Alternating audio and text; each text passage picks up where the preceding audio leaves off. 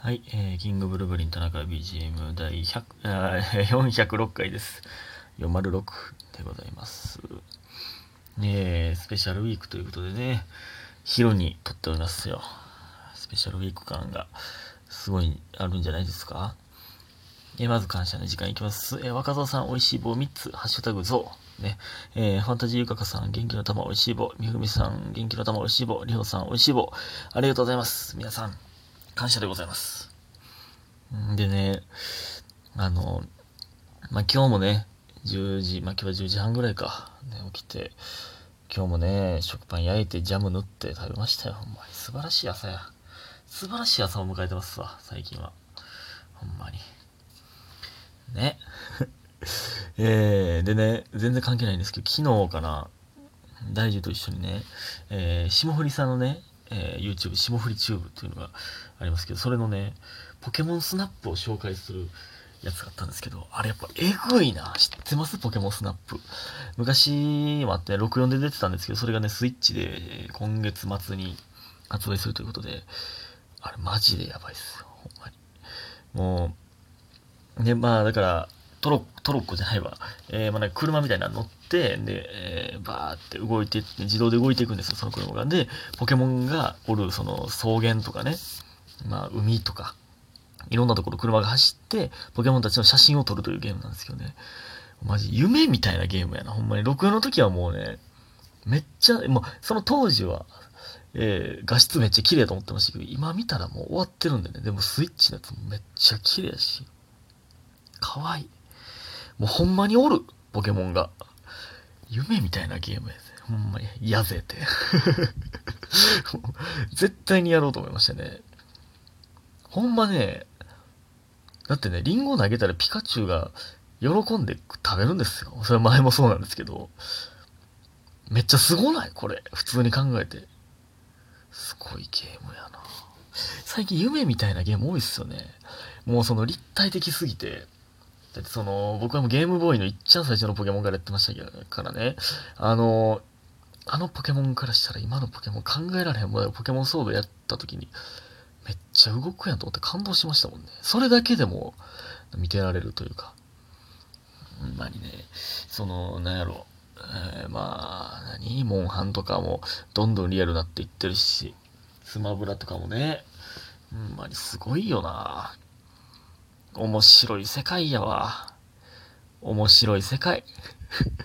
楽しいですよ。生きてるのが。そのね、夢みたいなでね、あの、えあの、で言うとね、な なんで夢みたいなで言うんかはわかんないんですけど、あの、この前ね、あの、たまたま駄菓子をね、食べようと思って、てか、コンビニ行ったら駄菓子があって、ちょっと食べたんですけど、まあ結局、駄菓子らしい駄菓子買わずにアポロチョコ買ってもらったんですけど、あの、あれ、今はめっちゃ安く感じますよね。やっぱり昔と比べて。駄菓子って最高やな。ほんまに。あの、ビッグカツとかね、めっちゃうまいじゃないですか。その、まあ、えー何、劇場のね、お菓子パクるってよよ言われてますけど、別にケータリングですから、パクってるわけじゃないんですよ。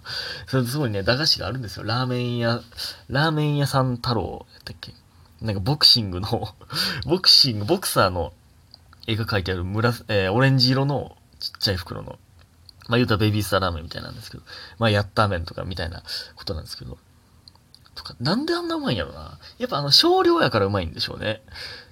ほんまに、これは。ガブリチューとかもうまかったな。あの、決め事の YouTube でもね、懐かしい話みたいなんで言ってましたけど、あの、氷、氷飴みたいな、あんな、あれとかも好きだったんですけど、きなこ棒とか。この前ね、きなこ棒？きなこ、何？きなこ餅棒？棒、なんか爪楊枝に刺さってるきなこの餅みたいな、ちょっと、固めの餅みたいなのあるじゃないですか。あれがね、事務所にあってめっちゃテンション上がりましたけど。あれはね、あたっちゃんと一緒に食うてましたけど。ね。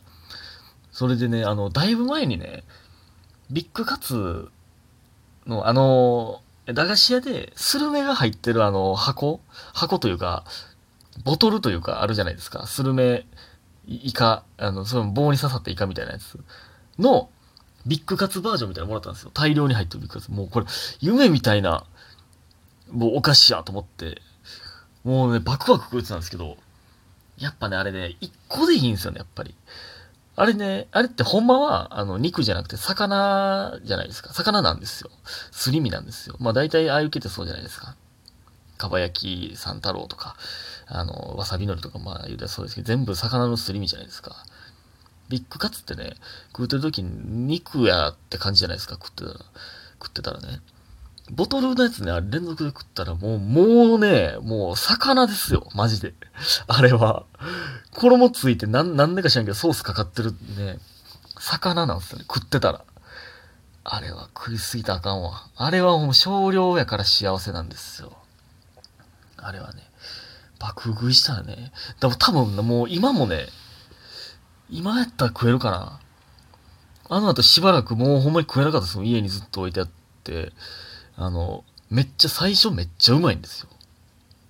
で、しばらく時間空けて、1週間とか空けて食ってもまだ魚なんですよね。で、ほんまに、もう、ちょっとね、しばらく食えなかったですね。結局ちゃんとね、全部食べ食べたんですけどね。あの、美味しい時期を見計らってちょびちょび食べたんですけど、やったら美味しいんですけどね。ほんまね、てか、駄菓子、駄菓子ええなちょっと買いに行きたいな。あの何？ちっちゃい、あの、ちっちゃいコーラとかソーダのラムネとか、わかります？ちっちゃいあの、カンカンの、ミニチュアカンカンみたいな、の、プラスチックのカンカンみたいなに入ってる。あれとかめっちゃうまいよな。いろんな駄菓子食ってたなうわ、マジ駄菓子食おう。絶対に。ガブリチュー食いたいわ。でね、そうか、駄菓子じゃないんですけどね、チョコエッグとかもね、よう考えたら昔買ってたなと思って、中からあの、ちっちゃいフィギュアみたいに出てくるの。あれのね、なんかポケモンのやつとかもね、あるでしょえ、あれ今売ってんのかな？マジで欲しいねんな、あれ。コンビニで、この前コンビニで探したんですけど、そこのコンビニには売ってなくて。ああいうね、そのフィギュアとかぬいぐるみとかも好きなんでね、欲しいんですよ。ポケモンとかも。ポケモンとかもそのね、知ってる僕が好きなもう漫画アニメやったらもうね、全部欲しいんですけど、例えばワンピースとかね、ヒロアカとかもね、欲しいんですよね。だからチョコエッグ絶対探そう。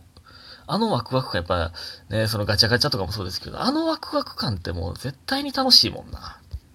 あれって。あれはもう絶対人間ってもうあれはくすぐられてしまうもんですからね。ええ、な。マジで駄菓子食べようって。思いましたわ。コーラとか、そのあの、水に溶かす、なんか、コーラみたいな、あったじゃないですか、シュワシュワする粉の、魔法の粉みたいな。魔法の粉って言ったらちょっと危ない、危ない匂いしますけど。あれとかなんかあったな。結局なんかちゃんとした食い方しないんですけどね。なんかパチパチ、パチパチ飴みたいなあったな。パチパチなるんです、口の中で。あれ怖今思ったら。なんか砕けた飴みたいなのがいっぱい入ってて、それを、なんかね、パチパチするやつあったじゃないですか。怖あれ。いや、お便りいきたいと思います。えー、ラジオネーム、太田さん。えー、田中さんこんばんは。第390回、うまいことを他人をいい方、いい匂いにする方法を拝聴いたしました。ね、ありましたね。臭い人と一緒に、一緒の部屋で住ん寝ているという話のやつね。炭水化物大王さんは、えー、最近見ないですね。漁業で忙しいですかね。えー、なんか寂しいですね。えー、先日のことですが、勤め先の歯科医院に、えー、強烈な体臭をまとった患者様が来院されました。えー、講習に関しては、治療に、ち、え、ちょっとごめんなさい、もう一回読みますね。えー、先日のことですが、勤め先の歯科医院に強烈な体臭をまとった患者様が来院されました。え、講習に関しては治療する立場なので、口の匂いね。え指導することができますが、体臭に関してはさすがに何も言えませんので、スタッフ全員ぐっとこらえていったところ、あぐっと耐えていたところ、えー、院長がその患者様の後ろでボソッと、くせと言ったのです。えー、後で院長に確認すると完全に無意識で覚えてないようでしたが、間違いなくその方にも聞こえていました。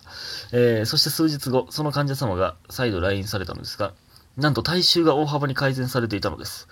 院長の言葉のせいなのかは定かではありませんが、自分の体臭は気づかないとも言いますので、はっきり言ってしまうのもお互いにとっていいのかなと思ったのでメッセージを送らせていただきました。えー、長くなりましたが、また更新楽しみにしています。コーヒー人を添えてということで、コーヒー人いただいております。